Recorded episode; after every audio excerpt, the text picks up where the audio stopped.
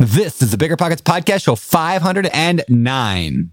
I tell people, I said, grind now so you can shine later, spending the fruits of your investments. So, you know, believe it or not, that power of compounding, you know, taking that one first house I bought, flipped it, bought two more homes, and then that first shopping center, I 1031 exchanged the Whittier property into another one, office building, and then a high rise, and then a multiple high rises in a portfolio I bought as a group. So I didn't buy Ferrari. You're listening to Bigger Pockets Radio, simplifying real estate for investors large and small. If you're here looking to learn about real estate investing without all the hype, you're in the right place. Stay tuned and be sure to join the millions of others who have benefited from biggerpockets.com, your home for real estate investing online. What's going on, everyone? It's Brandon Turner, host of the Bigger Pockets podcast, here with my co-host, Mr. David Greene. David, man, I didn't have a good nickname for you today, but what's up? How you doing? I'm doing pretty good. The Northern California and the Southern California markets are softening up a little bit. I think a lot of the buyers that were competing over the houses just got frustrated and backed out. So we're actually able to put people in contract again. I don't know if I mentioned, but I'm looking for another house for myself to house hack, maybe a couple of them. So if for those people that were like, "Hey, I really want to get a house, but it's too hot," some of that is shifting. The buyer psychology is it's like uh, in Gladiator. Remember they talked about like the mob. They'll be with you and then they'll be against you. It happens very quickly. It's fleeting. Fleeting. Well, good luck, man. You deserve something great. Thank you. Speaking of something great, you like that transition? Today's episode is with Manny Khoshbin. So if you guys don't know Manny, huge Instagram account. You can find him at Manny Khoshbin, K H O S H B I N. So Manny, and he has 2.2 million followers over there on Instagram, and for good reasons. Got an amazing account. But here's the cool thing about Manny. Manny has been investing in real estate for like 20 some years, almost 30 years. Very, very successful. Bought and almost a billion dollars worth of real estate.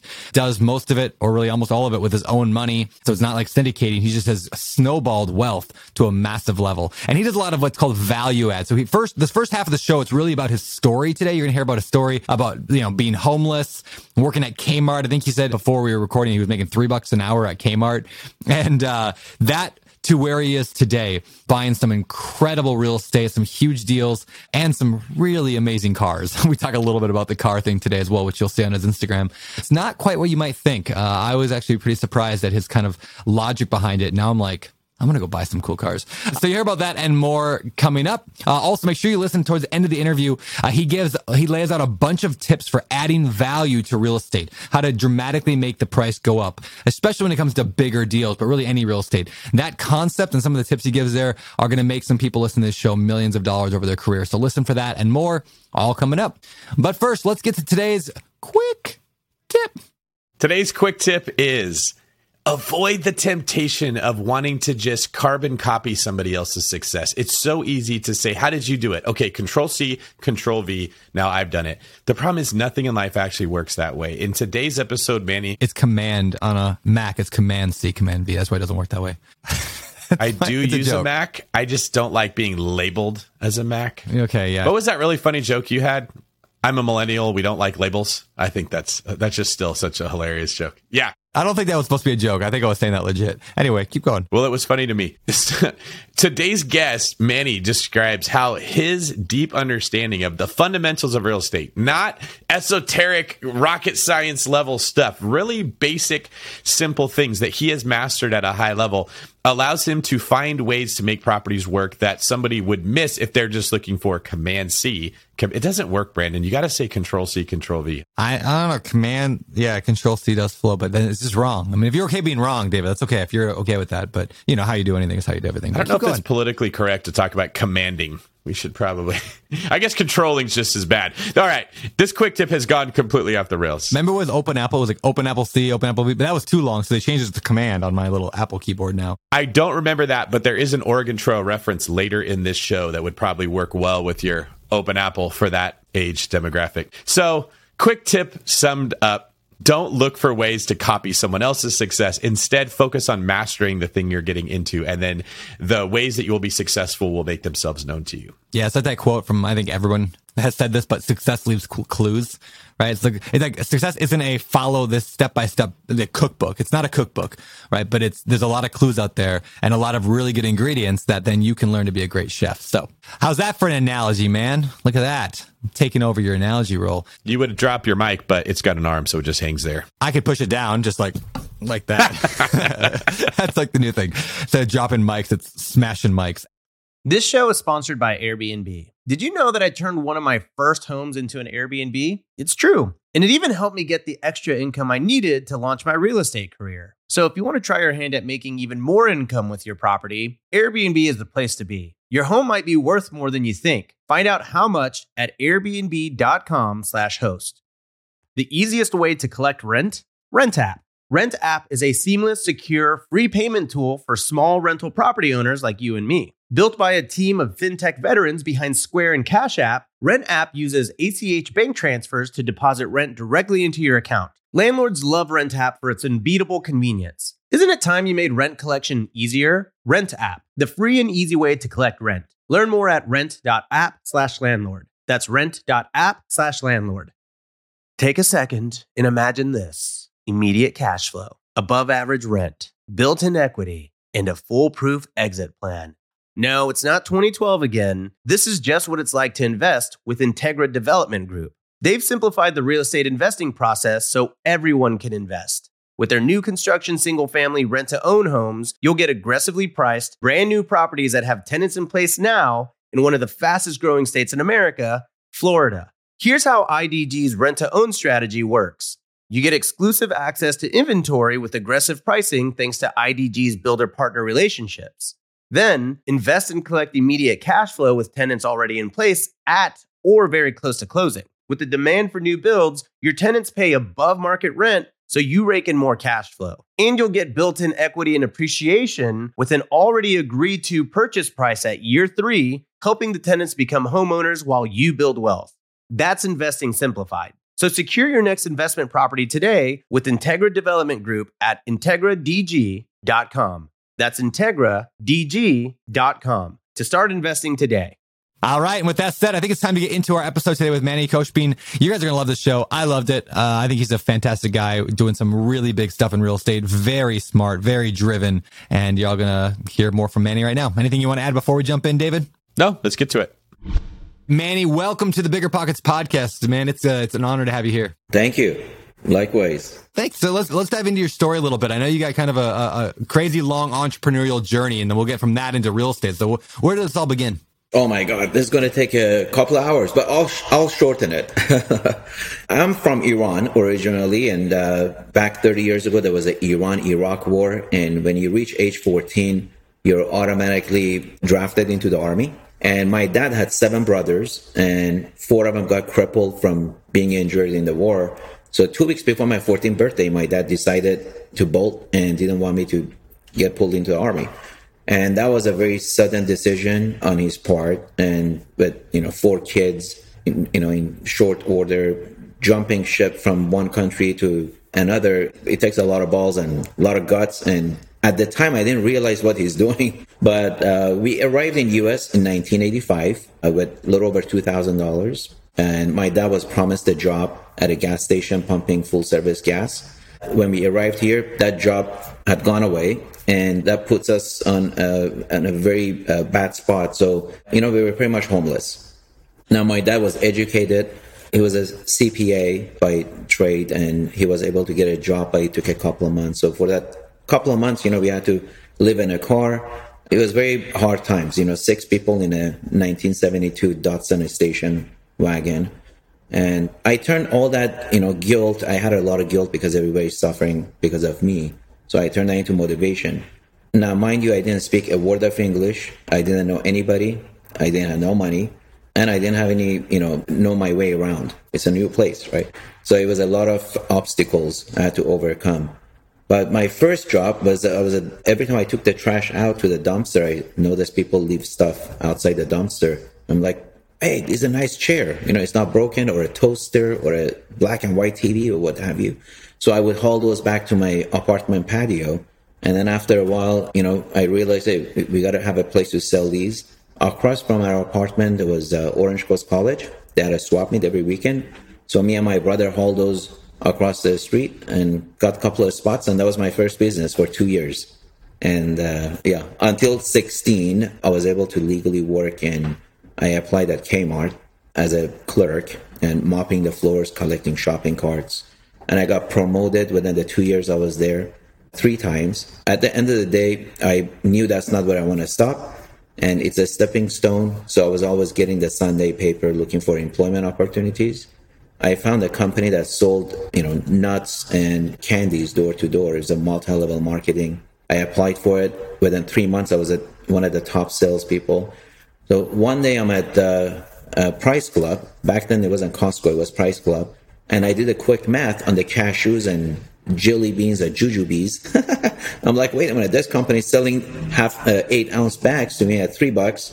And if I buy a whole pound, it's, you know, a buck 50. So I can you know, save like 70% on the cost. So I went into business for my own. I already had my customers. So I started my own business, UWP, Unlimited Wholesale Product. I was 18, a little over 18 years old. I had to have my dad co-sign for a small office for me. And I went to payphones and put earn 100 bucks a week, tear up my phone number. And I got four employees. Within six months, I was making 4,000 a month to me that was like the american dream being 18 after that i got caught by health department and i didn't know i needed a health permit yeah, i didn't know i needed a health permit every time you repackage food for resale purposes you have to have a permit and i didn't know that and they shot me down i had 20 some thousand dollars saved and my dad's buddy says why don't you buy a gas station you could buy a 90% you know get a 90% sba financing and buy a gas station. And a lot of the gas stations back then were mechanical pumps. They were going through the modernization to digital. And once the oil company picked your location to convert, it would skyrocket the value, right? Triple, you know, three, four X. And the guy uh, that was a broker selling gas station goes, you know, this Mobil gas station off the Crenshaw Boulevard and 405, I have a very good feeling oil company, you know, Mobil oil company is going to pick it next.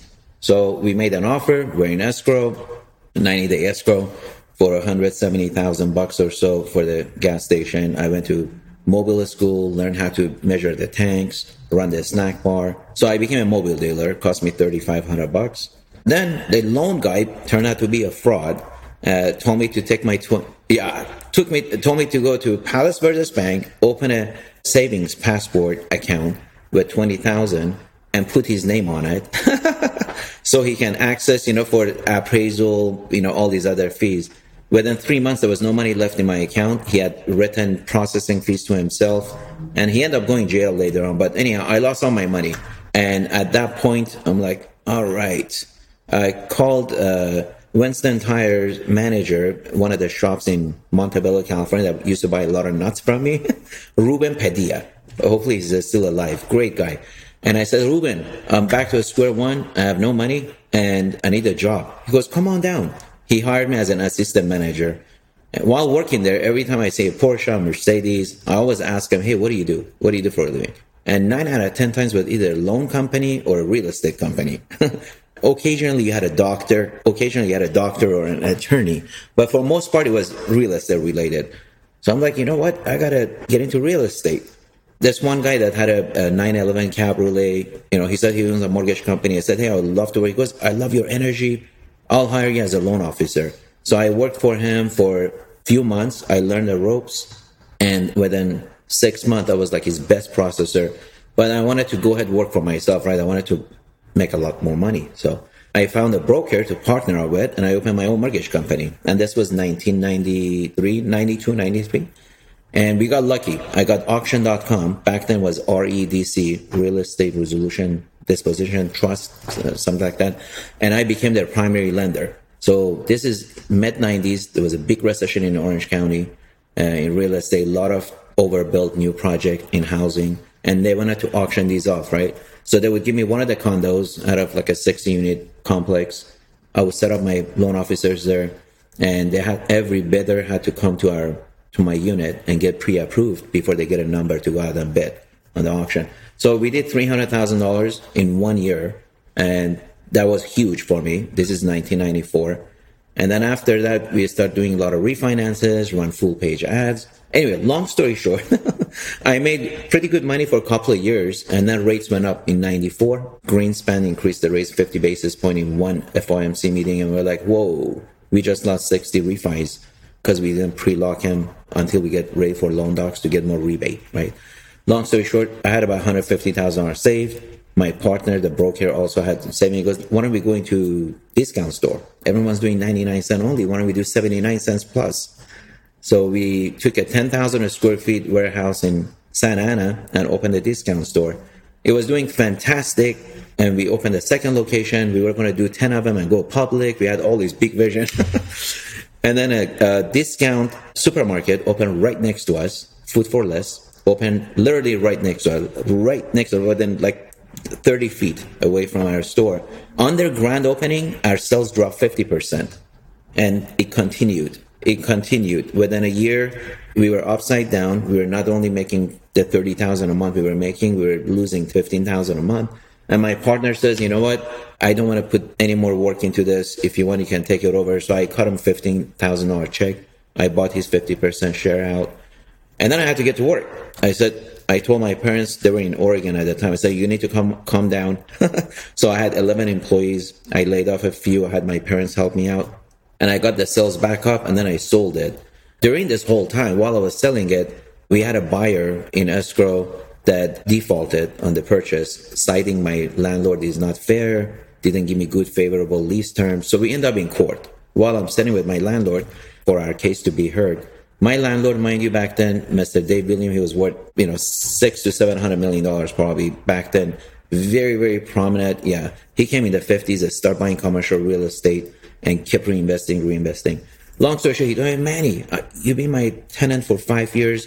I love your energy. You put in 200% a day, but why are you slaving away? Why don't you put this energy into real estate? You know, like I did. I came in the 50s. I started with one small property. And I'm like, well, you need money, right? As you know, I don't have any money right now, you know. And he goes, well, once you sell your supermarket, come and see me.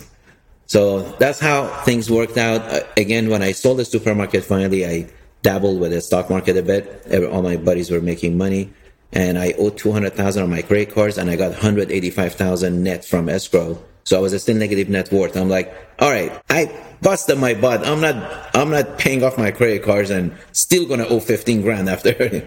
so I opened the E-Trade account. I bought AOL, E-Trade, Brocade Communication, all these stocks that were splitting three for one at every earning announcement. And I more than doubled my money. I think close to triple by September 1999. And I said, okay, uh, you know, enough is enough. This is too good to be true. I'm to pay off my credit card and go ahead call Mr. Williams and get started with real estate.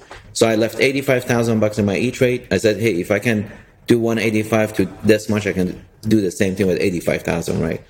So I called Mr. Williams. He set me up with his top broker and sold me a shopping center in Whittier. I put $200,000 cash down. And he basically taught me you want to buy real estate, you can add value. You want to buy real estate that's good location. So a lot of the strategies I use now, it was basically what the broker, his broker taught me back then. And long story short, that was the journey of my real estate investment. I've probably done close to a billion dollars in real estate. I've never added it up, but now my average deal size is between 20 to 40 million. I got two deals in escrow now, one for 41 million. And then the one I'm buying from my headquarters, 22 million for myself to occupy.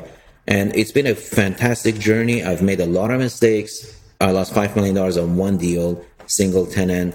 So I've learned a lot of mistakes and I don't want other young investors that are getting to the business to make those mistakes. That's why I have my program. And I love passing on the torch and I enjoy hunting for the right deal something you know I can add value, transform the property, like the one I'm going to buy in headquarter for Khoshbin Company. And in a nutshell, that's really my journey. It's been fantastic. I retired my parents 20 some years ago, bought them a ranch. I just bought them a really nice house at Orange Park Acres. And, you know, I feel like they took the risk to bring me here. And now I owe it to them. And in a nutshell, I left a lot of things out. I've done a lot of other businesses too. I've started a mechanic you know, uh, auto mechanic business, door to door, changing people's oil, brake pads, calibers, uh, engine overhaul. Yeah. In high or in college, I was going to do a, a, mobile oil change business, and I didn't. Yeah, and you know, I'm, I've always had, you know, that one of the secrets I want to say to uh, staying afloat and ahead of everybody else was I always had a side hustle too. I used to get up super early and go to 7-Eleven, pick up the Auto Trader. It used to come out every Thursday, so I would go up two in the morning. So I, as soon as I would find out what's their first drop, which 7-Eleven is their first drop on their distribution, and then I would get in my car with a flashlight, boom, boom, boom, find deals that are priced lower and back then I was buying a lot of Honda Accords and pickup trucks, things like that, Toyota MR2s. And I used to buy those, do a massive detail on it, and then just put it back on Auto Trader and sell it, make a few hundred bucks. So I always had a side hustle. You know, the whole thing is don't just stand around for an opportunity. There is opportunity. Just do what's in front of you until something better comes. That's so good. Man, there's about a million things I want to unpack in here. Why don't we start? I want to know why like, why did you go into? I mean, you started with commercial real estate, like the big stuff. Let's go into the real estate specifically. You started with some uh, a shopping center. Most people that I know start with like you know a house, right? Or maybe they buy a duplex if they're really crazy. But you you just jumped into the big game, and it sounds like that's basically what you've been playing ever since is the commercial real estate game. So why is that? And do you recommend that for other people? Should people start small or can they jump in at that level? Well, let me backtrack. My first property actually was a single family home. It was 1996. Yeah. So when I had the supermarket, 96, I bought a house. It was bank owned for 142,000. I only used $1,800 to buy it. I used FHA financing and I had, you know, the bank credit me 3% for non-recurring closing costs and all that good stuff, you know. And then I rented it out. A year later, sold it for 80,000 more. And I did 1031 exchange. I bought two other homes. But my big money has always been commercial real estate, you know, from the first shopping center in Whittier then I did another one a couple years later. I made a million bucks on the single flip. But I didn't have that much money to begin with. I've had my ups and downs, as you know. I've been close to broke twice in my past 35 years. And what I recommend people to do, housing is the easiest way to start investing in real estate, right? And the best way to buy it, you buy a property, you can add value, and it's selling at a discount. And of course, it has to check off a few other boxes, right? Location, density, and there's a lot I teach in my courses. But no, I started with a single family home. It was my first property. All right. And uh, so now you buy these large deals today. I want to go to the end of your story and then maybe we'll fill in. When you're talking buying a $40 million property, are you are you syndicating that like where you're raising money from a bunch of different investors and they all pool money to buy it and you're leading it? Or are you just buying it like is that just your company, you put the money in? Like how does that function today? Yeah, so I've never syndicated, but this particular property, I am dabbling a bit to maybe raise 20% from my members. A lot of the members in the group, they're always asking me, okay, the good deals are out of reach, you know, for us, but can we put a little bit with you to co-invest? So I opened it only to my group, only as a, you know, only because they demanded and asked me so many times. Not that because I need the money, but the previous deal I sold for 41 million a year and a half ago, that was Cushman's Landing that I bought for 27 and sold for 41. So all of it has been my money up to now. And I still don't have any partners as of right now to answer your question. It's all my money. Yeah, that's phenomenal. I mean, I hear guys, you know, we have people on the show and I even talk about, you know, I buy, you know, I buy a 40 million or 50 million dollar property, but they're all syndicated. It's not like I own it. I own a very small piece of a very large business that buys it. But it's, I'm always so impressed to talk to the guys like, no, I just, I just buy this. And, and you didn't start out buying a $40 million property, right? That first deal was significantly cheaper but it, it kind of snowballs, right? Over the course of the last 20 years, you've snowballed it into a, this machine that you can buy a lot of cool stuff. Yeah. Honestly, real estate's the best asset class to build wealth if you know what you're doing and you're patient. And it, just like anything else, it's cyclical. And I like to say I'm a cyclical investor. You know, I double, triple down in recessions throughout the recovery and expansion in the economy cycle. I try to scale as much as I can. I love leverage. Leverage could be your best friend and it could be your worst, worst enemy. Depends when you're leveraging and what you're leveraging on, right? So I've learned, I've been through many recessions, but the real estate is the best asset class. Gives you the tax write off. You can pull out money, tap into your equity tax free, cash out refi. And when you sell it, you can kick the can down the road on capital gain taxes. And there's a lot more to it, you know, doing acceleration and depreciation, which is cost segregation, a lot of things I teach in my program. Yeah, that cost segregation stuff has been a game changer for me. All right, so let's let's. I'm going to do a few questions that are maybe questions like that our audience is wondering from somebody who's been a, a seasoned veteran of the real estate world for 20 years. First one, you've been through ups and downs in the market. Where are we right now? Like, where do you think we're headed? What are you betting on right now? Well, it depends what, I guess, real estate category. Office is in depression. There is so much sublease space. Industrial and distribution centers are gangbusters because, you know, e-commerce. Housing's hot because of lack of inventory and lower rates. And that's going to change eventually. And that retail, big box retailers in depression, small mom and pop community centers, gangbusters. They're huge because they have you know, e-commerce resistance type of tenants, you know, your optometrist, chiropractor, 7-Eleven, dry cleaners. So it all depends. But in terms of economy in general, I mean, it's all artificial economy. It's a bot economy. I mean, people are spending money that taxpayers have to pay back is not generated. It's not a healthy economy. So once the music stops, it's not going to be pretty. You know, at some point, I think our GDP, our debt to GDP is like 130% now, which has never been this high. But you know the rates are low, and real estate's one of the most leveraged assets in the world, and it does well when you know yields are low. And I think they're going to be forced to keep it low for a while because of the interest payment is going to skyrocket if they go it goes up.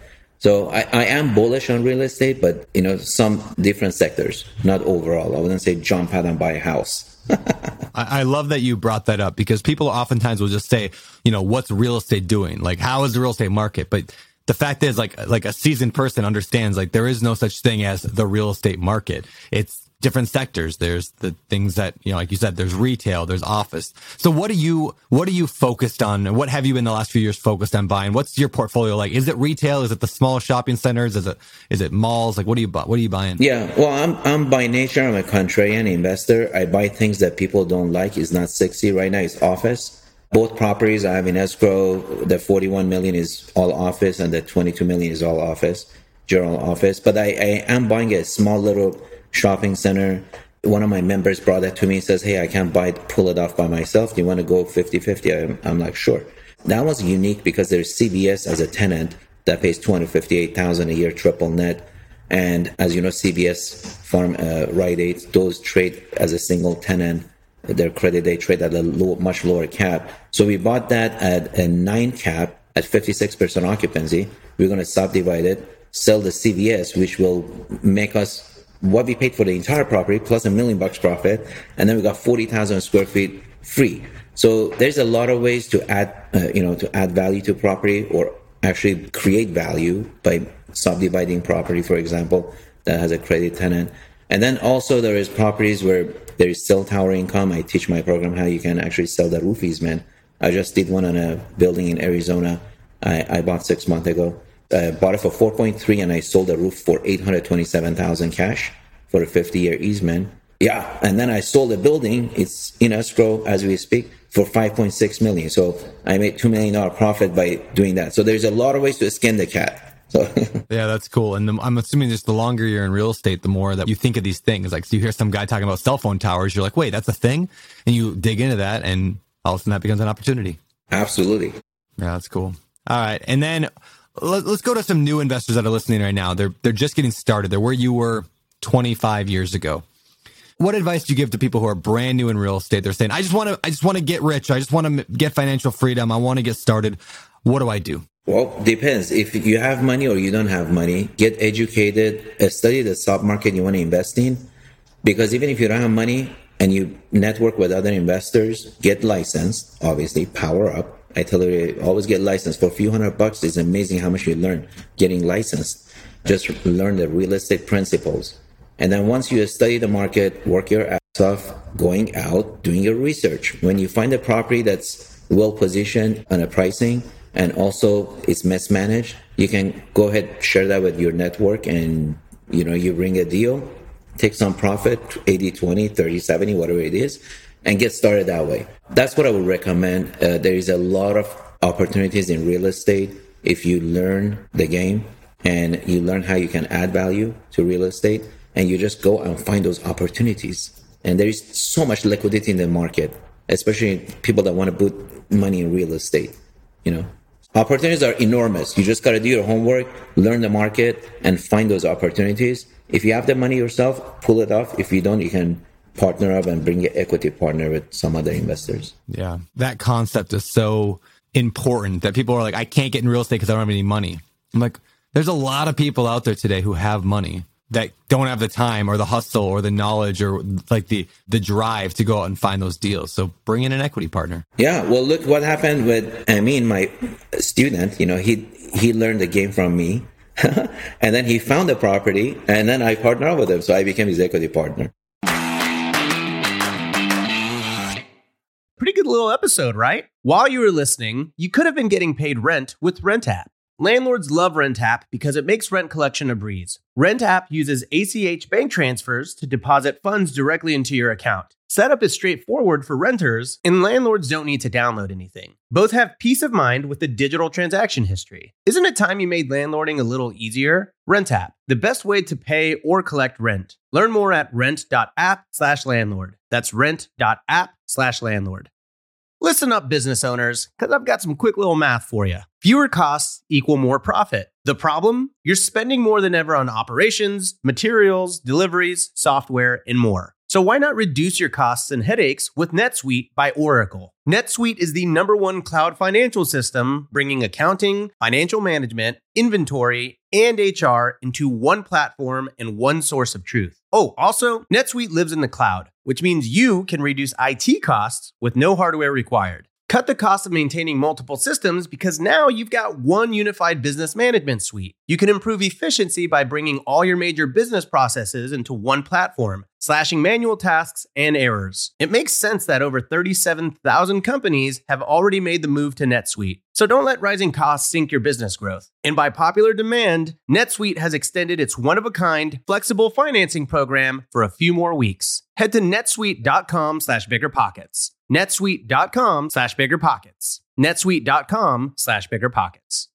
You're ready to open a business bank account for your new property. You know what that means? Coordinating a time between you, your co founders, and your bank consultant, waiting at the branch, or waiting for hours on the support line. Who has time for that? With Relay, you can open a business bank account for your property 100% online from anywhere. Create up to 20 accounts to organize money by property or by categories like expenses, taxes, or investments. Effortlessly collaborate with role specific access. That means giving your cleaner a debit card for cleaning supplies or your accountant read only access to your transactions. Own multiple businesses? Relay lets you open unlimited accounts and access them all from one centralized login. Okay, I'm just, I'm going off script here. That is cool. It's annoying that I have to log into 10 business accounts with my current bank. So go sign up for RelayFi because that's a, that's a feature that I like. No monthly fees or minimums, and it takes just 10 minutes to sign up. Head on over to relayfi.com slash biggerpockets for stress-free banking. You can join me because I'm heading on over there right now. I'm heading on over to R-E-L-A-Y-F-I dot com slash biggerpockets. Relay is a financial technology company, not a bank. Banking services provided by Thread Bank, member FDIC. The Relay Visa debit card is issued by Thread Bank pursuant to a license from Visa USA Inc. and may be used everywhere Visa debit cards are accepted. Let's talk about finding deals. You know, in the commercial space, as you're trying to buy these big properties, like the two offices that you have under right now, how are you finding them? Yeah, so one of them was yeah, one of them was publicly listed by CB Richard Ellis, the $22 million deal. And then the $41 million deal I'm in escrow, that was just through my network of brokers. It's the same broker that got me Cushman's Landing for 28 million four years ago. So when I'm running low on deal flow, I uh, pick up the phone and call the top brokers I've dealt with in the past 10, 20 years, and I tell him, "Hey, Brian, I'm running low on deal deal flow. What, which one of your properties in you guys' portfolio with your leasing department, you have a landlord that's not, you know, throwing tenant improvement money or is mismanaging the property?" And he says, "Hey, I have a perfect location for you. It's so and so owns it for 15 years. He's out of money. He's having problems. The tenants are leaving. The roof's leaking, and that's how the property came about. But typically, I get about 30 to 40 deals emailed to me because I'm on their email list, email blast. And most of these big brokerage houses, you know, they get a listing. They don't want to put it on the public. They want to double end it. So for 30 days, they'll send it within their network of uh, principals and buyers, investors. And then if they can't get a deal done, then they go ahead put it on CoStar, LoopNet, or their local MLS, right? As you get more years uh, under your belt, it gets much easier. You know, people, you build that credibility. They know you close. You're not going to ask for a fee. They double ended. You're an easy buyer. And uh, I like to say, you know, I've I've earned that in the past 30 years. So I get a lot of deals that way. You know, you mentioned that you've been in the real estate game for over 30 years now, which is really impressive. And it's something I love when we get to talk to a guest that's seen more than one market cycle. So, like, I'll admit, I host the podcast, but I got in at the last crash. So I've really only seen the elevator go up. I watched it go down, but I've only rode it on the way up. And I really like to get insight from people that actually experience what it was like when the elevator crashed and you had to feel that fear of am I going to die? Where, where, where's this going to stop? And the insight that comes out of that. Would you mind sharing maybe some of the things you've learned about the right way to invest with the ups and downs you've seen and then what I'd really like to get is for you to elaborate a little more on when you mentioned the economy we're in isn't real, I think is what you said. A lot of it is based on uh, like created wealth that we're just like we're bought debt is really fueling this entire thing. If you could just speak a little bit about how that works in a general sense and then how you use that information as a contrarian investor to make good decisions. Sure. Well, you know, I started my mortgage company in 92. I didn't buy my first property in 96. So when I say 30 years, when you have a mortgage company, as you know, you look at your 1003 application, loan application, and you run into a lot of people that have real estate portfolios. So you have to analyze it, see if they qualify based on their income, all this stuff. But I've seen recession from mid 90s and then early 2000, the dot com we had another recession. And then again, 2008, we had another recession. So as I've seen these cycles come and go, I've noticed, you know, if you have a credit tenant, you're probably going to weather the storm. If you don't have a credit tenant and you have a small mom and pop office building, you're probably going to be in trouble. So in 2007, I had a $130 million portfolio, a million square feet of high rises in Houston.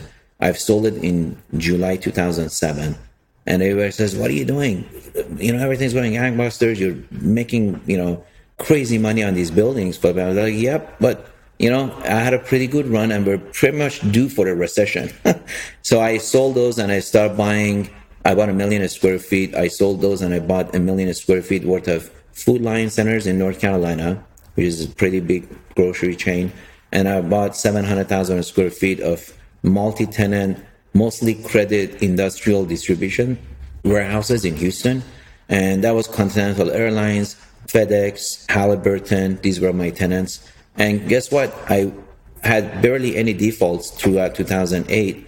And I had that, you know, 300,000 a month cash flow coming in while everybody else was letting go of their office buildings. And I end up buying five out of the eight buildings I sold. I actually end up buying those back from mortgage servicers in three years after I sold them. So 2000, yeah, 2011, 2010, I bought five of those high rises back from LNR mortgage servicers. You know, people listening to this right now, you sold a massive portfolio in 07. So I'm sure some people in the audience are thinking, wow, he got super lucky. Other people are like, wow, he's super smart. How do you balance that? Like, did you see it? You knew something was coming? Or did you, do you think you got more lucky? Or where do you fall on that luck versus skill in that regard? Well, you know, I, I hate to say I use a lot of common sense. When I was selling my buildings, I had people offer me from Florida, New York, crazy prices on my property without even seeing it.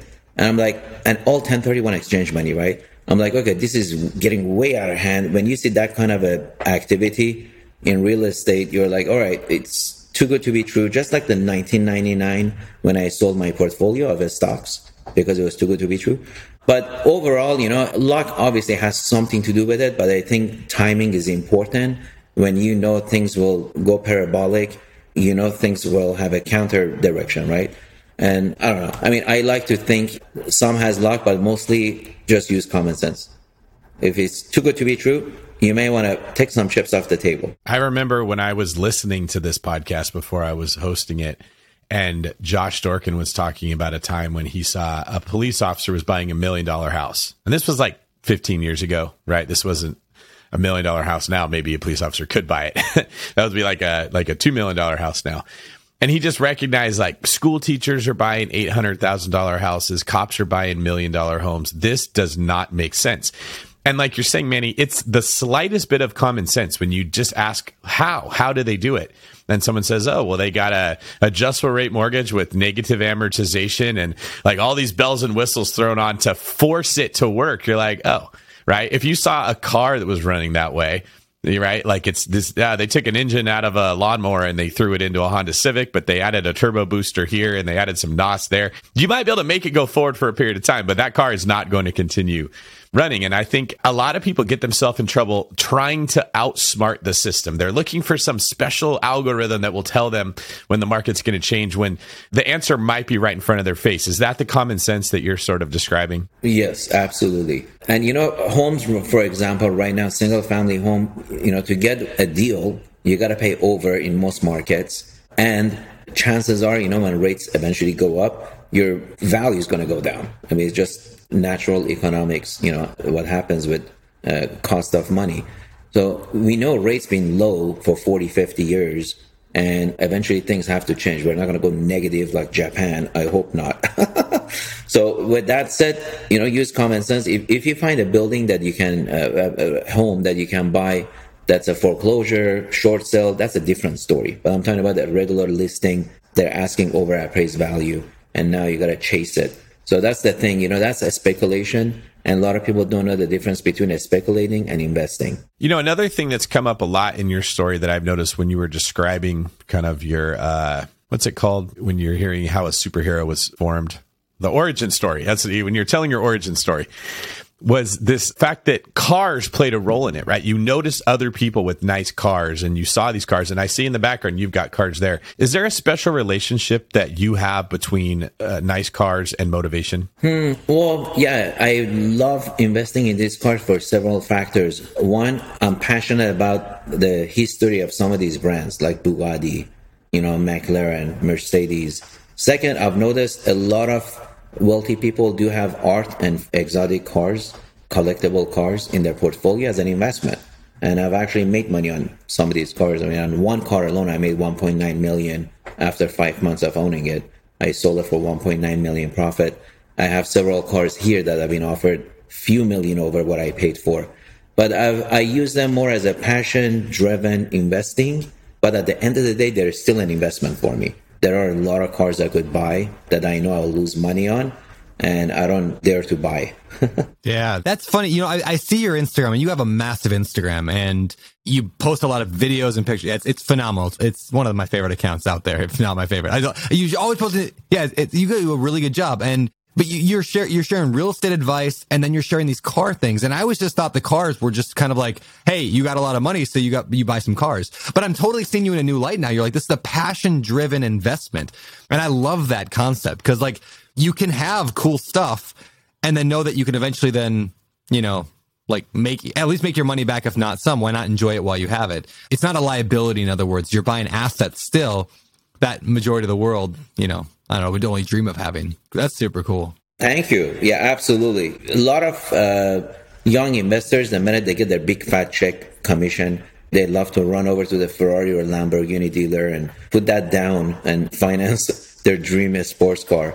But I tell people, I said, grind now so you can shine later, spending the fruits of your investments. So, you know, believe it or not, that power of compounding, you know, taking that one first house I bought, flipped it, bought two more homes, and then that first shopping center, I 1031 exchanged the Whittier property into another one, office building, and then a high rise, and then a multiple high rises in a portfolio I bought as a group. So I didn't buy Ferrari, you know, till 2005 when I was worth, you know, well over 30, 40 million dollars back then. And people said, "Oh, how come you don't have a Ferrari or Lamborghini?" Because I was reinvesting my money, and that's a lot of the uh, investors' mistake is they instead of reinvesting their big chunk of income they make early on, they go ahead and splurge, and that's very common. It's so hard to resist. I know. yeah, it is hard especially when you see the social media, all these people with the awesome stuff and cool houses, cool cars, and you're like, oh, I want that. But you didn't do that, like you said, you didn't do that right away. You waited till you built up that business. And that's why we bring it up because a lot of people see that and they think, oh, if I buy a house, I can buy a Ferrari. and that's as far as they think. They don't think I have to master real estate or become excellent. I heard Dave Ramsey telling a story about Jay Z spending $250,000 in one night on basically like bottle service at a club. And he took a lot of heat for spending this much money on something that was frivolous. And Dave Ramsey was saying, Do you understand that Jay Z spending $250,000 in one night is like you spending $25 in one night?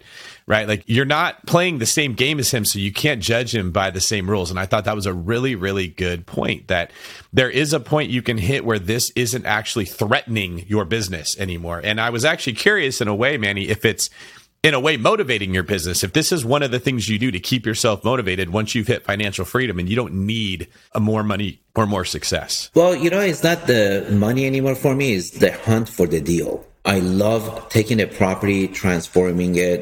It's gonna becomes an art after a while.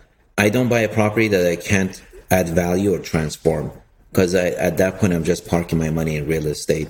Yeah you're gonna make money but it's not it's not my passion. You know it doesn't drive me. I don't know. I don't think it's another business you can do in this country that's you have the leverage options and also the different economies in different states that you can 1031 into. I mean, it's to me, it's like I don't know. I'm I'm in love with real estate. Sorry. you almost sound like a, a, really successful like coach, like Mike Krzyzewski at Duke, who said, "I'm retired. I don't need to coach," but he just gets joy out of coaching AAU kids and helping this turn this kid into the best version of themselves. Yeah, yeah, I do. Yeah. So you mentioned the value add piece. I want to I want to hit on that real quick. What kind of things do you do when you buy a property? What are some of your favorite things to do to add value to a property? Number one, remeasure your building. Most commercial buildings, you know, the BOMA standard changes every few years. I picked up 4,000 square feet just by remeasuring my building on the water at Khoshbin's Landing. Uh, 4,000 feet at 1,500 bucks a foot that's six million bucks in value. Uh, and it costs you six to ten thousand, depending on how big the property is, for them to get remeasured. That's one. Two, I look at uh, different common areas where I can convert into rentable space. For example, I put a cigar lounge on the third floor at Khoshbin's Landing. That was a huge patio that tenants didn't use, so I just that and converted to Cubano room. Charged, you know, paid ten thousand a month rent at you know four percent cap. That's extra three four million bucks on the resale. Other things is conversion of lease types. If somebody's on a somebody's on a gross lease, and you can go ahead convert them to triple net lease or modified gross at renewal. That's huge because when you sell the property for much higher, the property tax gets reset. That gets passed on to the tenant, and the buyer is not going to ding you for the excess property tax and deducted from the net operating income. There's a lot, but those are some of the main ones. Changing tenant type, taking a restaurant that's mom and pop and put a restaurant that's credit, the either public company or regional, national restaurant chain. Boom, you double at least double your value because a mom and pop you're not gonna get probably you know less than a seven cap, and a national restaurant chain you're probably gonna get four cap. So things of that nature. But those are just a few. wow, that's really good. Yeah, really good stuff there. Because again, I, I love this idea of value add. If you buy the property, like you said, you can park money in real estate if you really want to. Just you'll make some money. But if you want to grow fast, if you want to be aggressive, or if you just want to you want to build that wealth quickly, that value adds where it's at. And where where it's at is like the more you get into this and the more you start thinking, how do I make this better? How do I change this? Most people in life and business they accept what they're given. Oh, they said it was a duplex. Okay, that's what it is, right? They said it's three bedroom. They said it was a 10,000 square foot, you know, property. They're not thinking, how do I drive more value out of this? How do I bring that out? And that mentality I just see in you from the time you came to America till now is this, this I'm going to figure out a way to make, make it through. That's cool. It kind of ties that all together. I would also, let's highlight too before we move on. Manny, you're not just saying, hey, buy real estate, just buy it, find a partner and buy it. What you're actually talking about is at a deep level understanding how real estate is valued and how it works. You've mentioned if it's used for this purpose, you might get a four cap, but at this purpose, you might get a nine cap. You can double the value of the property just by repurposing it. That shows a pretty significant level of understanding with what makes real estate worth what it's worth. You're not just advocating get out there, just buy something. You're actually talking about understanding it at a deep level and developing a mastery of it. And when you hit that, it does become almost effortless, like you're saying, right? You don't sound scared about deals anymore. It's exciting. You have a lot of confidence that I can take this and turn it into more. And then you can do things like buy the cars that you like or whatever other passions that you have in real estate sort of funds it. So that would be what I would hope everyone would take from this is if you pour into mastering this, it will pay you back more than you ever put into it. Absolutely. You hit it right on the nail. Cool, man. Well, last question before we get to the famous four. So it's like the last question before the final four, which is before the final one is you mentioned just briefly over there that you lost $5 million on a property.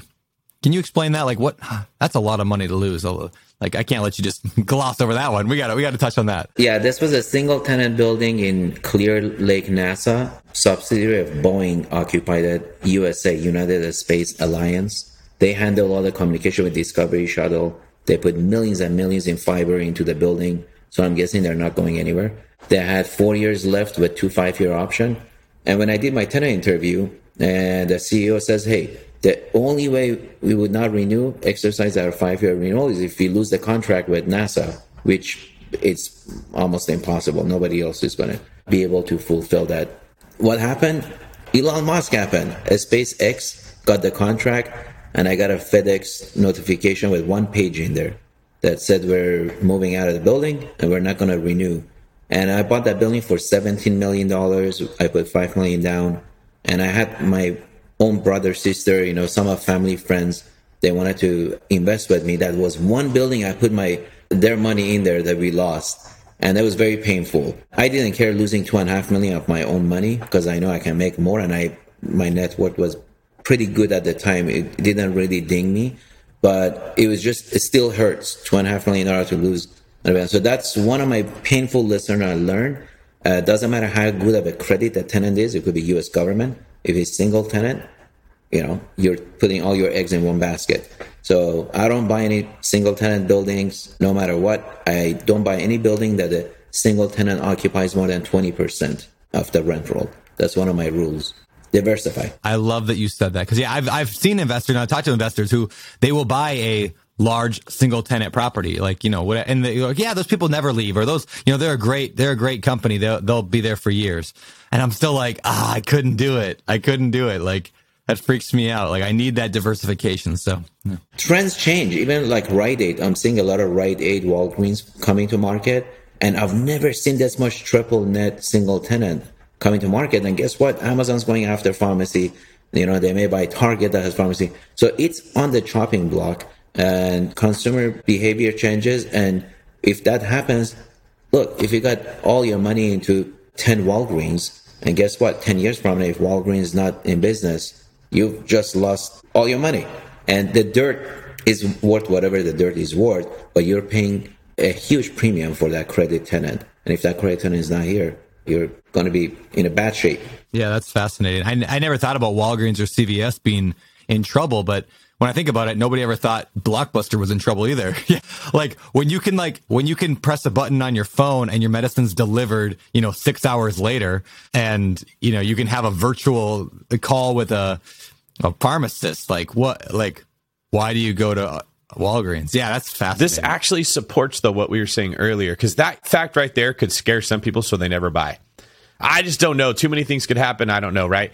But what happens is when CVS goes out of business or whatever, and you're left with all this space, you need to get your Manny on. You need to Khoshbin this thing and ask, how could I better use this space, right? Is this something I could turn into residential living and get it rezoned? Is this something I can rent out as office space or warehouse space or storage or something? To me, that's how real estate is meant to be done is you're always asking that question is what's the highest and best value of what this space is and how could it be repurposed? And if it wasn't for that i would also be too scared to ever take action. It's just paralyzing when you think about what happens if but as long as you've got that like well if we come out there and you know like Peyton Manning sees the defense and the coach called a running play and he sees that it's stacked with linebackers, he's got the confidence to call a pass play that's all that we're really describing here is if you understand the fundamentals of how this works you won't have to operate in that fear. Yeah. As long as you buy in the right location and the density is there you can always find a better use for that property you know? You got to buy in the right demographic you know? Population's increasing. That's why i like arizona. I love texas. These are business friendly states that's always have increasing population year over year. You know what else they all have in common Tennessee, Florida, Texas, all these Arizona, these Idaho, the states are doing well. Californians are moving there, Yeah, absolutely. Yeah. bringing all their money with them. yeah. Yeah. I was just having dinner last night with a guy from Boise, and he's like, "Yeah, he's like property values have like doubled in the last couple of years. It's just nuts." So, yeah, he's like, "It's all Californians. It's all your guys' fault." all the people in Idaho are saying our values doubled, and all the people in California are saying my house is half as expensive as they move there. all right, well, let's get on to the last segment of the show, and that is our famous for. This is the part of the show where we ask the same four questions every week to every guest. And Manny, we're going to throw them at you real quick. Number one, uh, is there a real estate related book that has made a big impact on your life? Like, what's a favorite real estate related book? Oh, I hate to tell you, but Art of the Deal by Donald Trump. I like that because I just liked how he took a property that was basically run down and nobody wanted it and turned it into a massive development and made money. And the art of deal is basically negotiating how to make a deal happen. Where everybody says, "Oh, city is not going to ever give you an approval for this," he made it happen. So just a, a, uh, challenge he took on a property and turned it into a massive success. That was an eye opener. But more than anything, my landlord, Mr. Williams, was a very big inspiration for me getting to commercial real estate, seeing his wealth he's you know accumulated over the years buying commercial real estate. But the only book I've written in real estate, I hate to tell you, was The Art of the Deal many, many years ago. All right. all right, next question. What is your favorite business book? Hmm. You're not going to believe this, but I'm not a big bookworm. I, I don't read much. Everything I've learned is been out in the field, either through transaction or actually watching, you know, doing a lot of research online, reading a lot of news. But I don't, I, there is no specific book I would say that comes to mind. Well, maybe we'll write one someday. Maybe you got a book in you. No, I've written two books, but So let's hear about those. Yeah, so I have a contrarian playbook uh, in 2011, 10 years ago. I self published it. It did great. To this day, I still get great residual. It's sold on Amazon. That is basically the principle, basics, basic principles of my strategies of as a contrarian. How to buy, when to buy, time the market, and things of that nature. And basically, tells a little bit about my journey, but not a whole lot. And a lot of people read that book. They love the business part of it, but they said, we want to know more about you personally. So I wrote my second book, Driven, a few years ago, and Entrepreneur Magazine actually reached out to me and says, Hey, we want to write your book. We'll pay for the ghostwriter, all that stuff. I'm like, okay. And we did that. And uh, that's Driven is more focused on my biography and my journey has a lot of pictures of my kids and past and present. I like the car theme too with that driven. It's a good name. You had a smart marketer there. Yeah, I mean, you have to have the drive in you, otherwise, you're not going to go anywhere in life. All right. Next question. What are some of your hobbies? Ooh, well, you see these beautiful cars behind me? well, exercise, exercising. I love fishing, driving cars. Those are, I would say, my top three that I love. And then obviously hunting for real estate. Believe it or not, I still hop on internet and, and search, start searching for properties when I have a downtime, kids go to bed. I just love it. Finding it that, you know, diamond in the rough. What it reminds me of, especially for someone Manny at your level who still likes it, if you guys ever played that computer game when we were kids, the Oregon Trail, to me the funnest part of it was when you would go hunting right? You'd like go out there and you like try to shoot a buffalo right? So i would just always want to hunt but then i'd end up with 9000 pounds of meat and i can only take back like 20 pounds of it to the camp right?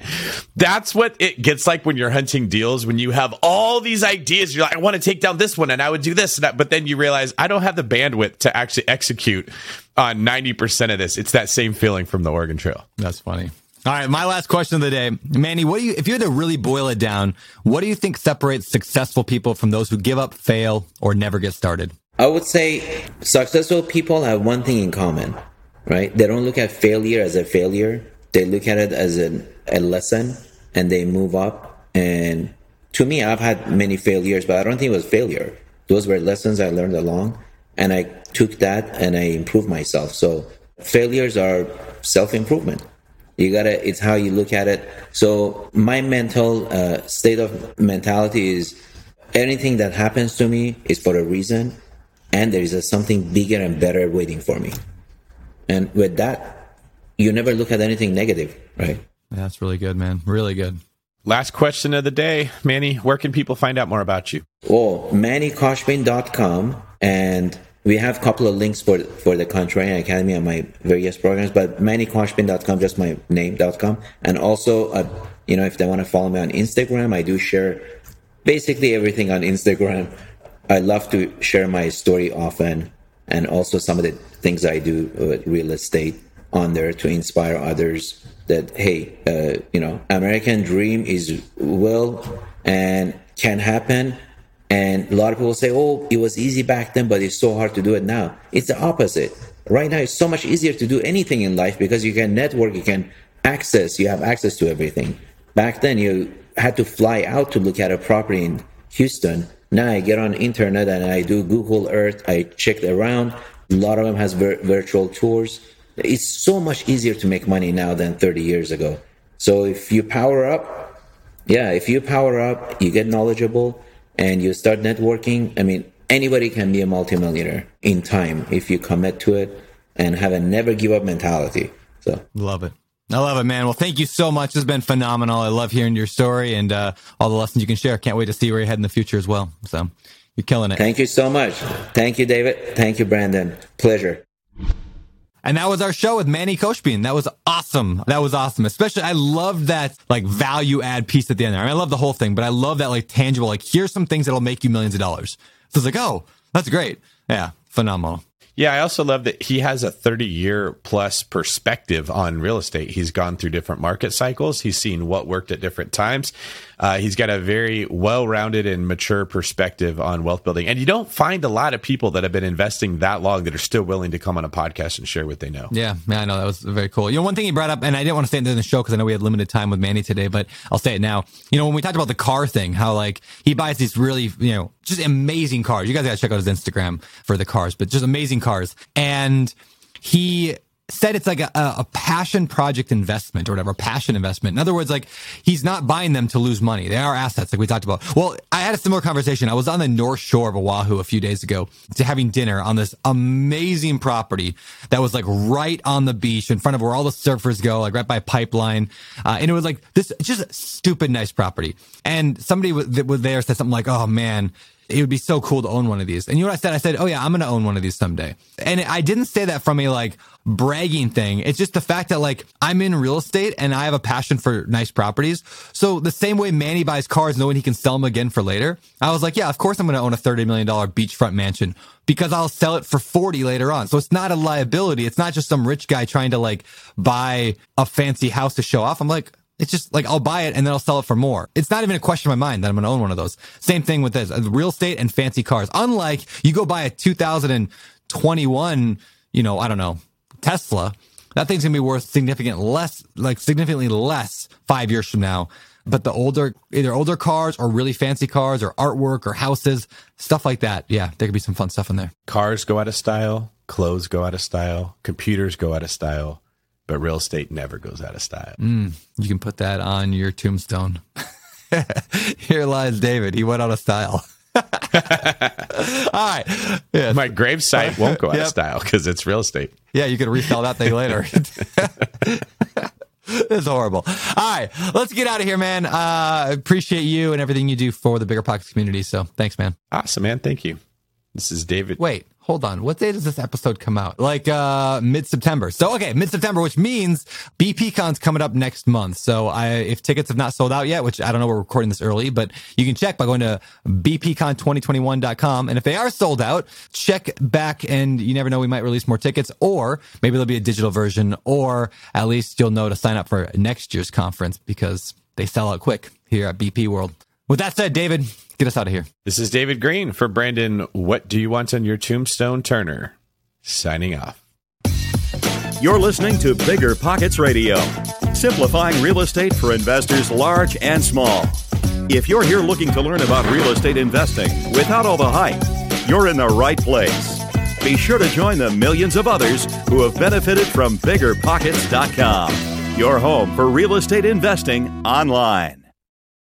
The market is changing, and finding your way can be tricky. Rates shift, headlines whirl, but your goal hasn't changed. You want financial freedom. And the best investors know it's not about timing the market, it's about time in the market. If you're ready to get into the real estate investing game or take your game to the next level, finding an investor friendly agent is your next step. With BiggerPockets Agent Finder, you can find the right agent in minutes. Just head to biggerpockets.com slash deals and enter a few details about what and where you want to buy, and bam! Instantly match with an investor friendly agent who fits the bill. These local market experts can help you navigate the neighborhoods, analyze the numbers, and take action with confidence once and for all. This free resource is only available at biggerpockets.com slash deals. Get an agent, get the deal, and get closer to financial freedom at biggerpockets.com slash deals. That's biggerpockets.com slash deals to find your investor friendly agent today. The content of this podcast is for informational purposes only. Past performance is not indicative of future results, and all hosts and participant opinions are their own.